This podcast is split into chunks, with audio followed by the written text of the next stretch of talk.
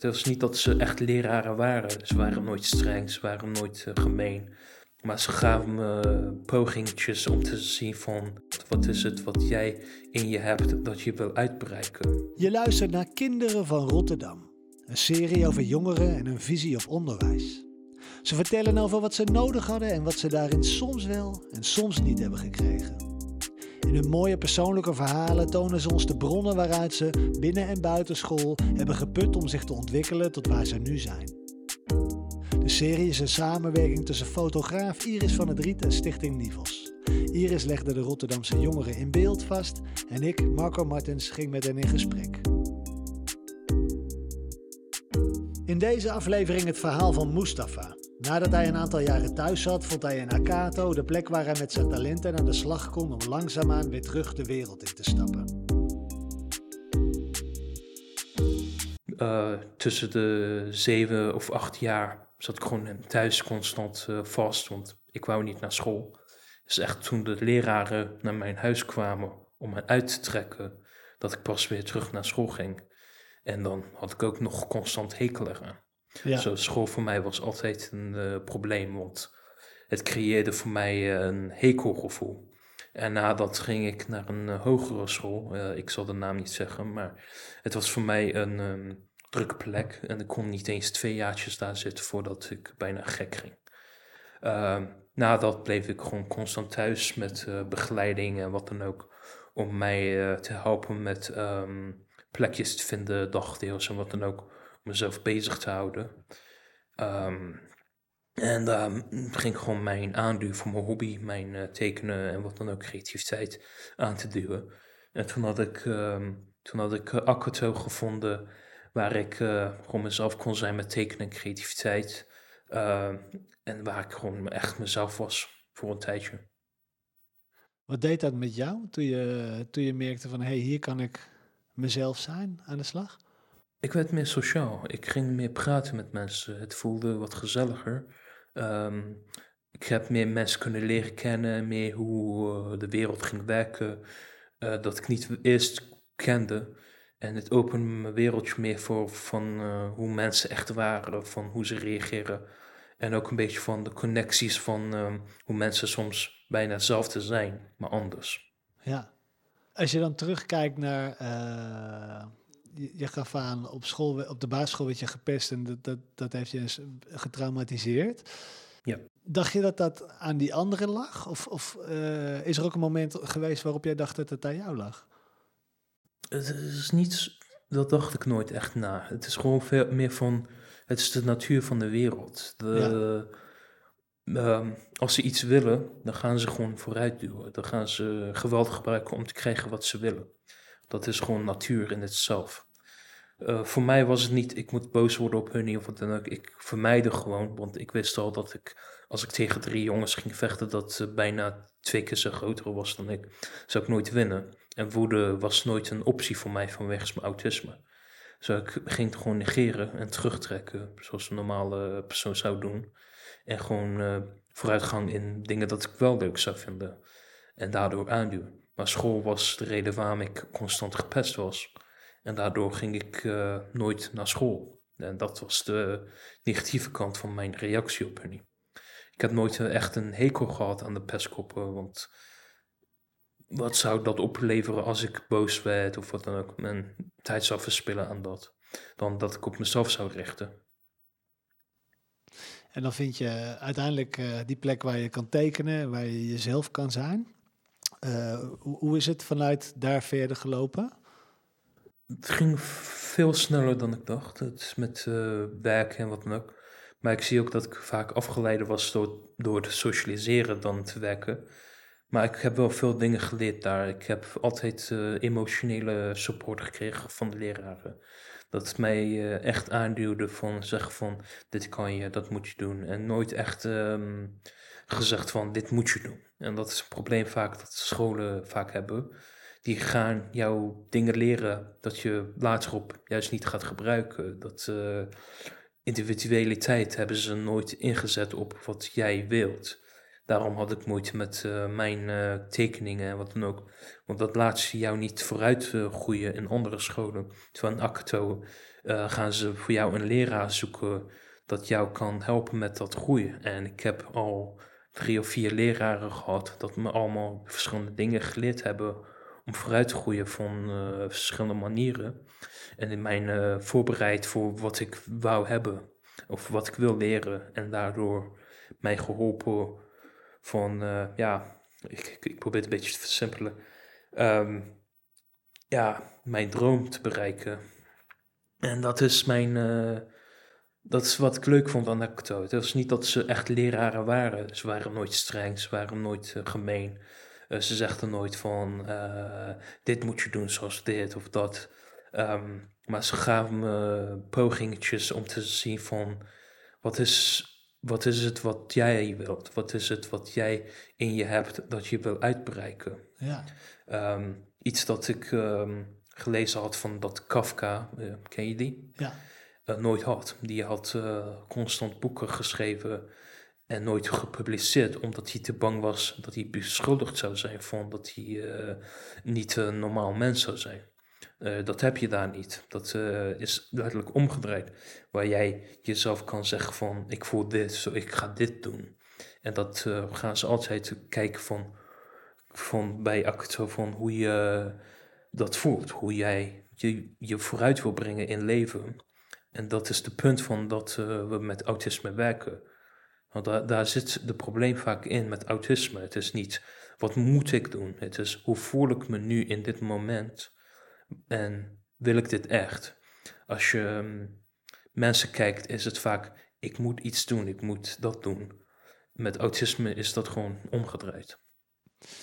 Wat is jouw droom? Ooit een eh, stripboek te maken of een normale boek te schrijven, animatie, filmpjes, wat dan ook. Gewoon dat ik gewoon door kan gaan met mijn creativiteit. Dat Ja. is mijn droom. Hoe, hoe heb jij gevonden, of hoe, hoe heb jij ontdekt dat die creativiteit, dat dat heel belangrijk is voor jou? Eh, gewoon van wat ik gezien heb in het leven. Eh, als je opgroeit met animatiefilms. Ik heb de Bella en de Beast eh, tien keer gekeken toen ik jonger was. Eh, door een dvd'tje of wat dan ook.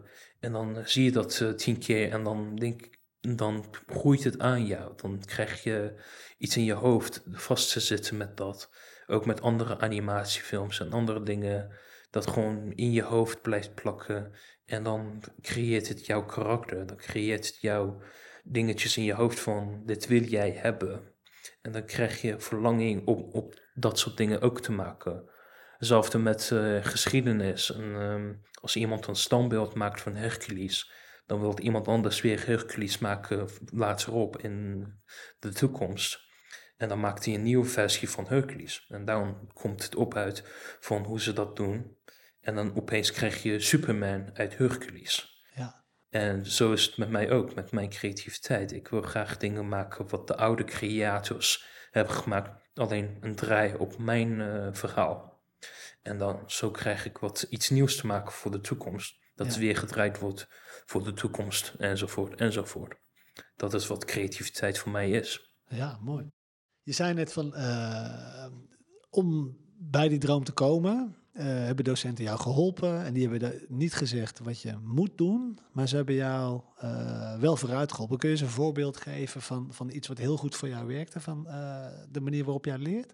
Eh, ze hadden mij leiding gegeven. Het is niet dat ze mij dwongen. Het is meer van, oké, wil je dit doen, dan gaan we dit doen. En daarvoor kreeg ik nieuwe ideeën van mijzelf, in plaats van dat zij nieuwe ideeën gaven. Bijvoorbeeld, eh, ik heb nooit geschilderd. Zo, eh, ze zegt van, wil je schilderen? En dacht van, vandaag voel ik wel om te schilderen. En dan bouw je dat op. Dan krijg je een idee van, oh, ik vind schilderen leuk. En dan bouw je dat op elke dag nadat je geleerd hebt dat je dat leuk vindt. En dan is het gewoon zoeken vaak. Het is van eh, elke dag even kijken van wat je wilt. Eh, en dan bouw je dat op van de volgende dag. En dan heb je een eh, schilderij gemaakt van iets dat jij niet eens wist dat je kon maken. Wil je een foto zien van de schilderij dat ik gemaakt heb trouwens? Heel graag. Hoppakee. Ik heb een, allemaal verschillende dingetjes gemaakt door de jaren en nooit afgemaakt. Maar toen ik eindelijk een schilderij afgemaakt heb, voelde ik me gewoon helemaal blij. Nice. Thanks. Dit is heel vet. Die is zo groot trouwens. Een En dat, centimeter of 60? iets van een metertje. Zoiets. Metertje? Oh, Ja, dat- zoiets. ik kan echt geen afmeten. Zo, zo nee. blijkt wel weer. Ik weet. Kun je, eh, de, want de luisteraar ziet dit natuurlijk niet. Eh, kan, je, kan je eens beschrijven wat, eh, wat, wat, wat, wat ik hier te zien heb gekregen? Het is gewoon een, ja, ik, ik noem het gewoon een demon met verschillende armen en ogen overal. Als je, ehm, ja, hoe noem het nou, psychedelische, hoe heet het nou, illusie hebt, is het bijna net zoals dat met verschillende wezentjes. En ik probeer het een beetje als een demon te maken en dan, ja, een nachtmerrie uit mijn hoofd uit te halen. Een beetje van hoe het is. Ja, en dit eh, schilderij nam me iets van acht maanden om het af te maken. Ja. En dat heb ik nooit eerder gedaan. Dat is echt een, eh, ja, dat is een ding dat ik eh, ge- aangeleerd heb om te doen. Door Ja. die leraren gewoon om door te blijven gaan met één ding dat ik niet kon doen. En wat heeft ervoor gezorgd dat, dat het uiteindelijk gelukt is? Is dat het doorgaan? Of, of, eh, Ehm, het is gewoon, voor mij was het meer van dat ik naar daar kon gaan, zitten in een plekje en gewoon schilderen zonder dat ik eh, constant gezegd was van nee, je moet het anders doen of eh, nee, je mag het niet doen. Ja. Voor mij was het meer van ik kon mezelf zijn en dan gewoon vooruitwerken zonder afleidingen. En de leraren komen gewoon even langs kijken van, eh, oh, dit is heel leuk, schattig, mooi. Eh, geven gewoon een paar tipjes van eh, hoe ik verder zou moeten doen. Of ik vraag soms tips van hunnie, want die hebben al eerder dit soort dingen gemaakt. Bijvoorbeeld met licht en donker enzovoort. Ehm, en daarvoor geven ze me tips meer van leiding van hoe ik het moet doen. En meer van hoe ik zou willen doen. Wat heeft dat met jouw vertrouwen gedaan in jezelf en in je kunnen?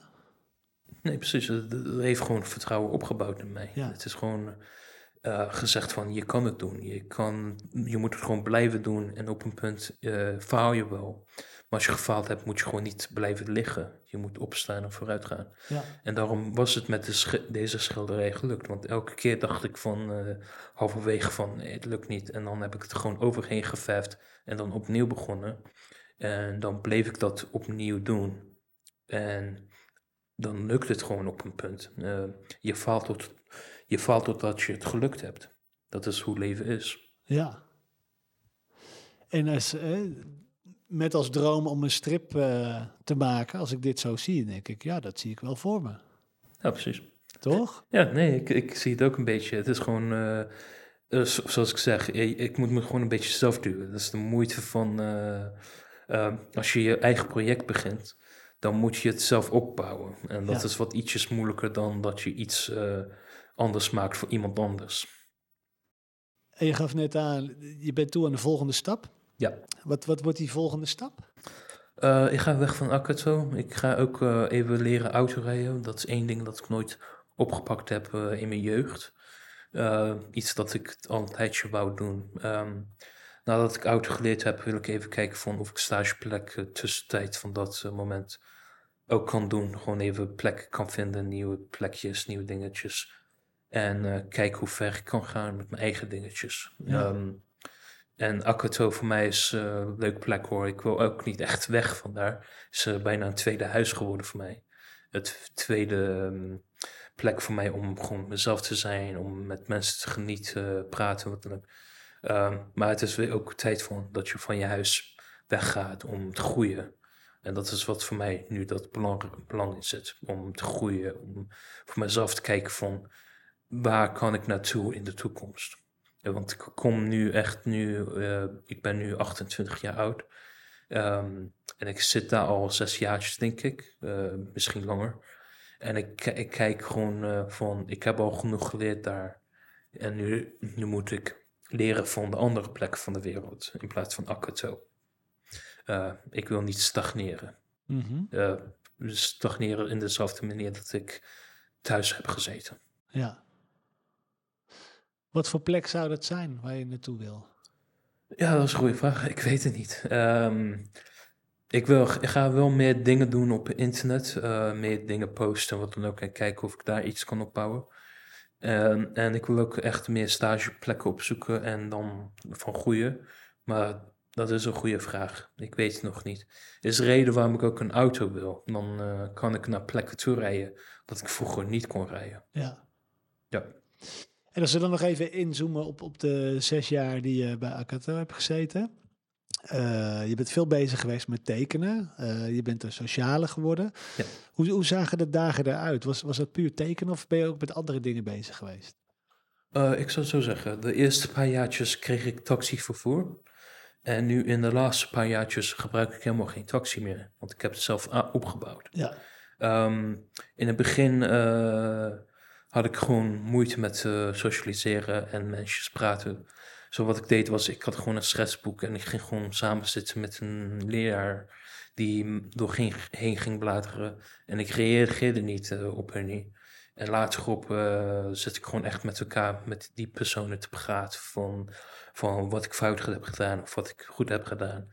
En dan eh, voelt het gewoon heel, ja, vervullend. Want het is niet eens dat ik goed, ehm, goed of slecht hoef te weten. Het is gewoon meer van, ik wil gewoon weten wat ik gedaan heb. Eh, en van, ervan kan groeien. Het mag negatief, het mag positief zijn voor mij. Maar ik leer gewoon om mee te socialiseren. En daardoor krijg ik eh, feedback op mezelf. Eh, en ik ging ook ehm, vier keer in de week naar daar. Het groeide ook van twee dagen naar drie dagen naar vier dagen. En in, in de laatste paar jaartjes begon ik ook mee te stagiëren, een beetje daar.